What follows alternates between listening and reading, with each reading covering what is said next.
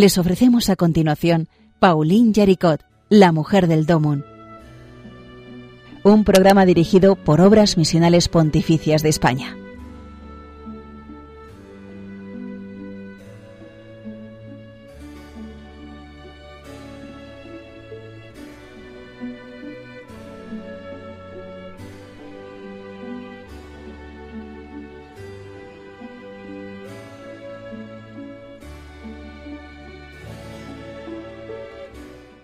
Un día más seguimos descubriendo la vida de Paulina Jaricot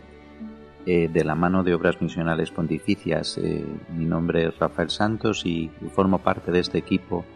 que en Obras Misionales estamos dando a conocer a, a la venerable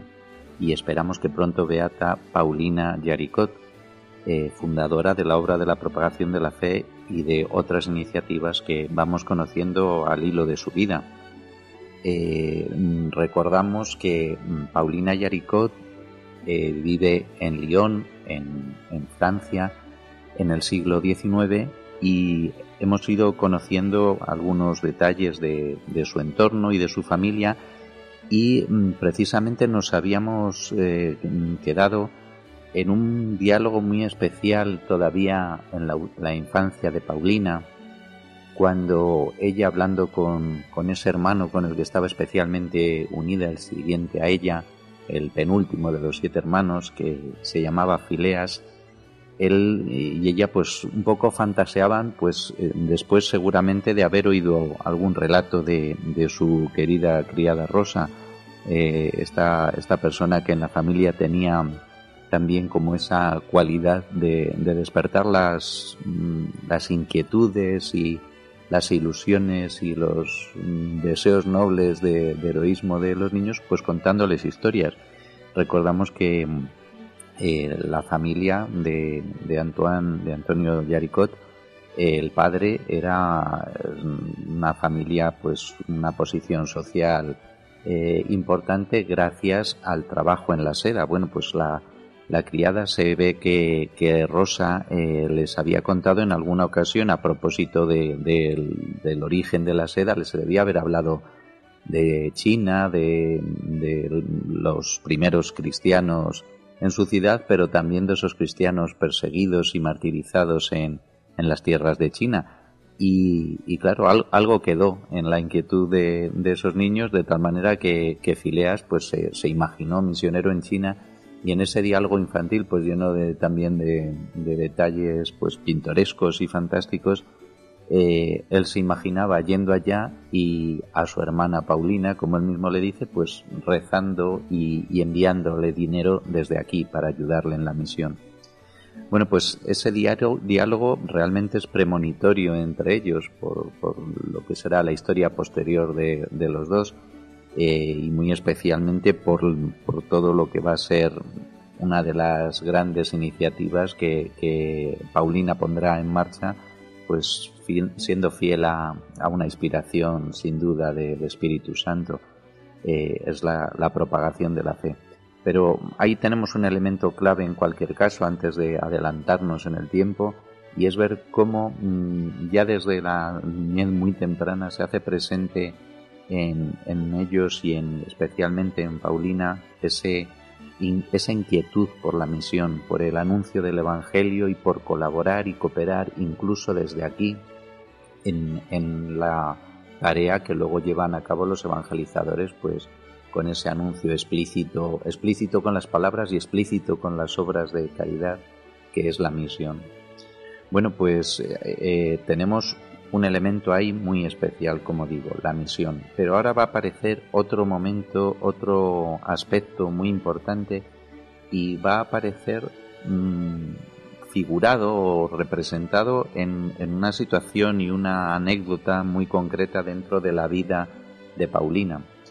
Y es que si recordamos el entorno histórico tan movido después de la Revolución Francesa y con la llegada de Napoleón, vemos que, que ocurre un episodio importante en, en el año mil ochocientos cuatro. Paulina tiene cinco años, eh, cinco años y medio aproximadamente. Y es que eh, el Papa Pío séptimo eh, pasa por Lyon. ¿Por qué? Pues porque precisamente eh, el, eh, Napoleón quiere coronarse emperador. Eh, realmente será una autocoronación, pero el, el Papa eh, consiente en ir a París y estar presente en la ceremonia, pues también en un deseo de, de intentar sostener y recuperar un poco la, la difícil situación en la que se encuentra la Iglesia y los sacerdotes, y poder eh, bueno, llegar a, a, un, a una mejor situación para, para los católicos y para el clero de Francia. Entonces el Papa va a París y eh, en ese camino pasa por Lyon. Probablemente eh, poco pudo hacer en ese primer paso por Lyon, porque eh, solamente estuvo un día, aunque sí que seguramente le presentarían a familias pues eh, conocidas o significativas de la, de la ciudad, como podría ser la de, la de Antoine Jaricot, el padre de Paulina. Pero el, el episodio al que me refiero ocurre a la vuelta del Papa a Roma, cuando vuelve a pasar por Lyon, esta vez con más calma, y se detiene tres días en la ciudad. Allí hay una celebración con la presencia de, del Santo Padre en la, en la capilla de la Virgen de la Fourvière, y el Papa, cuando ya está bajando de, de la colina, el Papa se detiene ante una familia numerosa, que es la familia de, de Antonio y Juana, eh, los padres de Paulina Jaricot. Y en esa familia se, no se imagina la situación de todos colocados ahí, los, los siete, bueno, no los siete porque ya, ya no, no estaban todos los hermanos, pero a los hermanos ahí colocados delante de, de, los, de los padres, y muy especialmente en primera fila pues por los pequeños, eh, Fileas y Paulina, los protagonistas de ese diálogo que, que recordábamos antes. Bueno, pues el Papa, justamente al llegar a ellos, eh, les pone las manos en las cabecitas, los bendice, y eso queda como un sello en, en el alma de Paulina. Bueno, pues este es ese otro segundo rasgo que complementa el de la anécdota anterior, del diálogo infantil entre ellos, que es como un signo de la presencia de la misión, de esa manera tan importante en la vida de Paulina. Pues ahora aparece otro segundo elemento fundamental, y que lógicamente se van a combinar entre sí, que es el de la fidelidad al Papa. Una fidelidad al Papa que estaba presente en Paulina desde su mismo bautismo, como ya habíamos tenido ocasión de comentar. Bueno, pues eh, en, en este episodio mm, hacemos pie para seguir avanzando por la niñez, por la infancia de Paulina, hasta encontrarnos en el año mil ochocientos doce, ya tiene casi trece años, y ahí ocurre pues, pues algo mm, singular en, en la vida de, de quien lo... de quien lo experimenta, como es el sacramento de la primera comunión y de la confirmación de Paulina en, en ese año mil ochocientos doce. Ahí hay un detalle que merece la pena resaltar. Eh, Paulina, en, al renovar las promesas bautismales, le pide algo muy especial a Dios. Ella tiene el recordatorio de su primera comunión y le pide algo que, bueno, pues puede ser una oración un tanto sorprendente. Se le ocurre pedirle al Señor que si ella en algún momento falla esas promesas o va a estar en peligro de poner, en peligro de, bueno, de comprometerlas, de, de no cumplirlas, le pide al Señor que ese recordatorio se rompa. Bueno, ahí dejamos el, el detalle. El caso es que, que sigue la vida de colegio de Paulina, porque si la primera comunión es en mil ochocientos doce, pues ella ya había empezado el colegio en mil ochocientos nueve, pues con aproximadamente diez años. ¿Y qué es lo que ocurre? Pues que esa vida de colegio, por influencia de una compañerita, pues va a tener su, su peligro y su complicación para ella, porque bueno, pues eh, ella se va viendo, dejando llevar pues por... por un movimiento, vamos a decir, de, de coquetería o de, de intentar pues pues ya ir imaginándose o intuyendo lo que puede ser pues pues bueno el hacerse notar así como, como una señorita y atraer a, a, a los jovencitos. El caso es que, que ahí ella va, va a tener como, como un momento complicado por esta mala influencia de esta compañera, que de hecho la, la compañera será expulsada del, del colegio, y bueno, pues se amansarán un poco las cosas en la vida, en la vida de Paulina. Pero bueno, ahí hay, ahí hay un, como digo, un, una, una situación complicada y de peligro. Pero va a ocurrir que no es este el único peligro que, que amenaza a Paulina, pues en esta situación del colegio. ¿Por qué? Pues por su propio ambiente eh, social, que es un ambiente donde tienen su lugar también las reuniones sociales, las fiestas, pues con un estilo así mundano, donde se pretende que todo sea inocente, pero que tiene su, su aquel. Y tiene su aquel, por ejemplo, en que, claro, ella es una, una jovencita, una adolescente, jovencita, guapa, y, y bueno, pues que todo el mundo le está lanzando ahí sus piropos, digamos, de, de, de que qué guapa es, de... Ya se va viendo metida en un ambiente como de galanteo, que siente que va haciendo mella en su humildad, en su modestia. Y ella tiene también un contrapeso para esto, que es eh, que frecuenta la iglesia y que también frecuenta la oración ante el Santísimo. Esto la sostiene, y mientras esto la sostiene, el peligro está ahí en esa feria de vanidades, como suele decirse, porque claro, una chica que, que es guapa, que es simpática, que es elegante, que todos buscan halagarla, que, que se ve una mocita casadera, que tiene ya dos hermanas mayores casadas con eh, bueno, pues ella se va viendo, pues que va formándosela ahí como una corte de pretendientes, e, e incluso llega a tener un novio, de, de hecho. Digamos que ella ahí va, va encontrándose en un entorno donde hay distracciones, hay diversiones, y en algunos casos, pues podríamos decir explícitamente eh, tentaciones, porque, porque claro, ella va viendo que, que bueno, pues que su presencia es, como vamos a decirlo así, muy cotizada en las fiestas. Eh, de, de alguna manera se la invita a participar, y en alguna una fiesta históricamente muy destacada en la ciudad de León se la invita a participar, porque oye, da, da tono que esté ahí alguien tan distinguido y tan elegante como, como Paulina Jaricot, que tiene quince añitos. Es que es, es claro, una, una, una edad complicada en la que eh, está sintiéndose pues muy halagada por todo el mundo. Y ahí ocurre algo muy especial, un, vamos a decirlo así, un signo que a ella mmm, todavía no la cambia, pero la impacta. Y es que en un momento de, de, esta, de esta época de idas y venidas de fiestas, resulta que ese recordatorio de la primera comunión que ella guardó, y a propósito del cual ella hizo esa oración pidiendo que si corría peligro el... el mantenerse fiel a las promesas bautismales hechas ese día de la primera comunión, ella pedía al Señor que ese recordatorio se rompiera.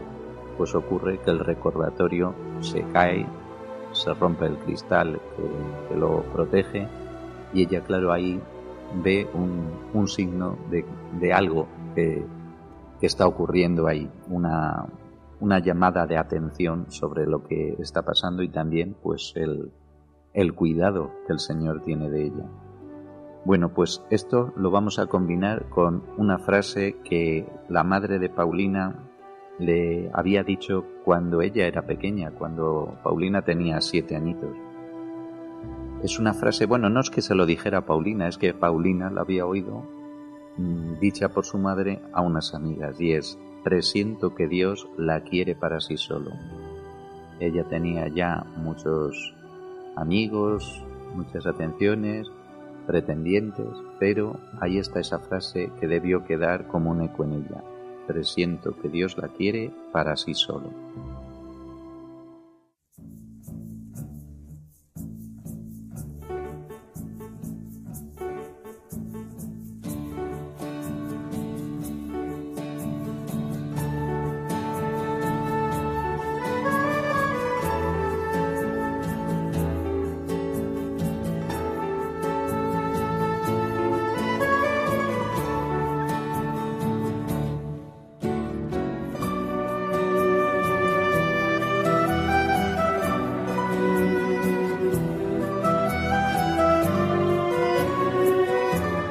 Y así vamos a llegar al mes de octubre del año mil ochocientos catorce, ya tiene, como estamos diciendo, quince años, y en ese momento ocurre algo, un accidente doméstico que va a ser un accidente, sí, va a dejar unas secuelas en ella, pero también una ocasión providencial.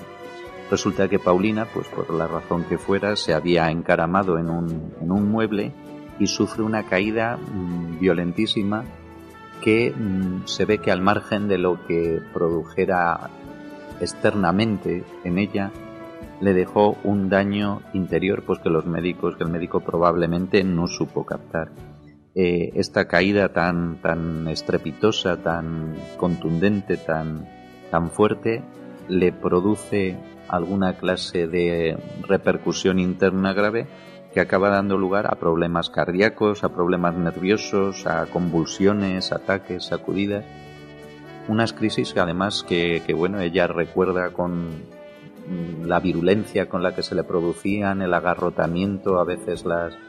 esas sacudidas, ese estirarse, ese golpearse incluso en esas convulsiones. Y, y claro, hay un, una preocupación por su salud clarísima, porque lo que le está ocurriendo no es ninguna broma, es una, una enfermedad realmente eh, complicada y preocupante, y que además se va prolongando en el tiempo. Esto ocurre cuando precisamente la madre de Paulina está también ya muy, muy dañada en su salud, y hasta tal punto que, claro, la madre, viendo a su hija así, pues eh, ve agravarse su enfermedad y su salud, y se decidió que debían estar separadas. Eh, se llevaron a, a Paulina a otro lugar, y, y en ese amor de, de madre e hija, cada una reza pidiéndole al Señor que, que bueno, pues que, que, que muera una en lugar de la otra. Cada una quiere Eh, que la otra viva, y, y bueno, y se ofrece como víctima si es necesario, eh, en ese deseo de, de, de ofrecer al Señor pues todo por el bien de, de, de la otra, la madre por la hija y la hija por la madre. Y ocurre que la madre de, de Paulina muere en noviembre. La caída de ella había sido en octubre, la, ca- la caída de este mueble de, de Paulina. Bueno, pues la madre muere en noviembre, y sus últimas palabras, fijaos qué impresionantes, son: gracias, Dios mío, Paulina será toda tuya. La madre, que había presentido eso de que Dios la quería a Paulina para él solo, pues al final tiene esa posibilidad, esa clarividencia, esa posibilidad de, de comprender que, que efectivamente el Señor va a hacer de, de Paulina pues una vida, una vida entregada a él y a los demás por él. El caso es que la enfermedad de, de Paulina va a seguir, y, y durante meses, y no pocos meses siguientes, eh, sigue esa, esa lucha entre, entre la salud y la enfermedad, hasta que poco a poco pues se va llegando a la, a la convalecencia. Y en esa convalecencia va a ser importante para Paulina la lectura del Kempis. Ya hablando de, de la madre de, de Paulina, eh, cuando estábamos presentando a sus padres, eh, ya había adelantado un, un detalle, y es que la madre había pedido a Pablo, al, al hermano mayor y padrino de Paulina, que le, le leyera eh, un capítulo, una página de, del, del Kempis de la Imitación de Cristo a Paulina cuando era, ella no pudiera en esta enfermedad, y que la animara a seguir con esa lectura y esa costumbre diaria eh, a lo largo de toda su vida, como así fue. Bueno, pues el caso es que esta lectura del, del Kempis efectivamente va dejando ahí su huella en el corazón de Paulina, y ella también siente un gran alivio cuando por fin puede confesarse, y dice que, que la comunión es para ella un, un momento de alivio en, en la enfermedad. Eh, físicamente y espiritualmente siente alivio de poder eh, unirse al Señor en la comunión.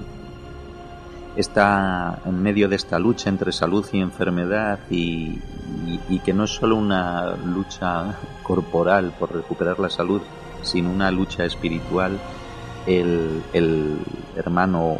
Pablo, pues su padrino, la lleva, por fin ya un poco más recuperada, a consagrarse a la Virgen Inmaculada como hija de María en el santuario que tienen ahí en la ciudad de Lyon, en la colina de Fourvière. Bueno, pues eh, esta lucha espiritual que vamos viendo y que ahora se ha plasmado también en este momento de, de salud física,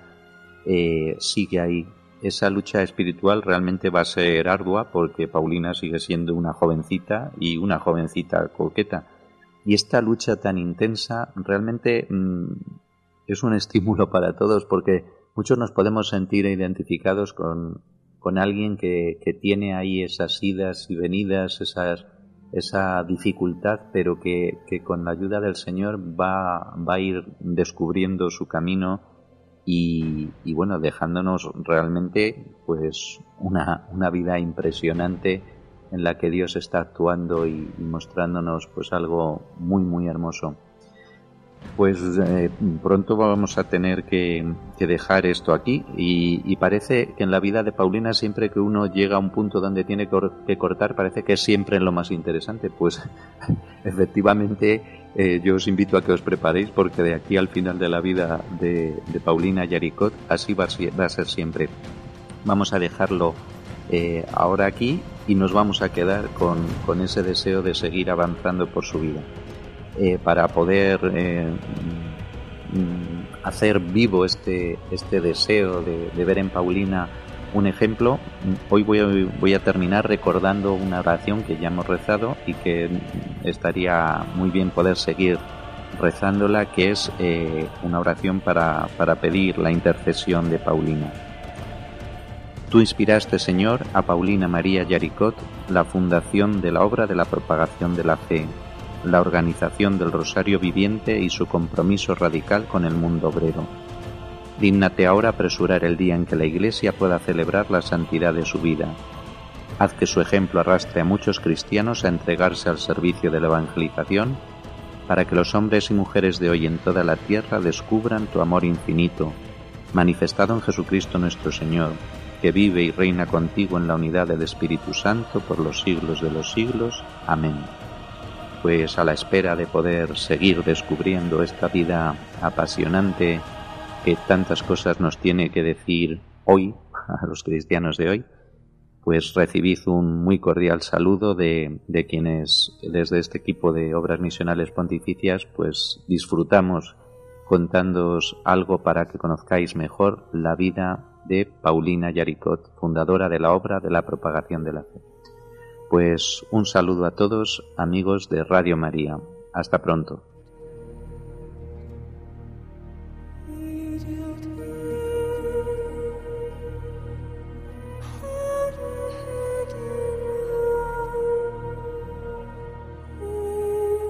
Han escuchado en Radio María Paulina Jaricot, la mujer del DOMUND. Un programa dirigido por Obras Misionales Pontificias de España.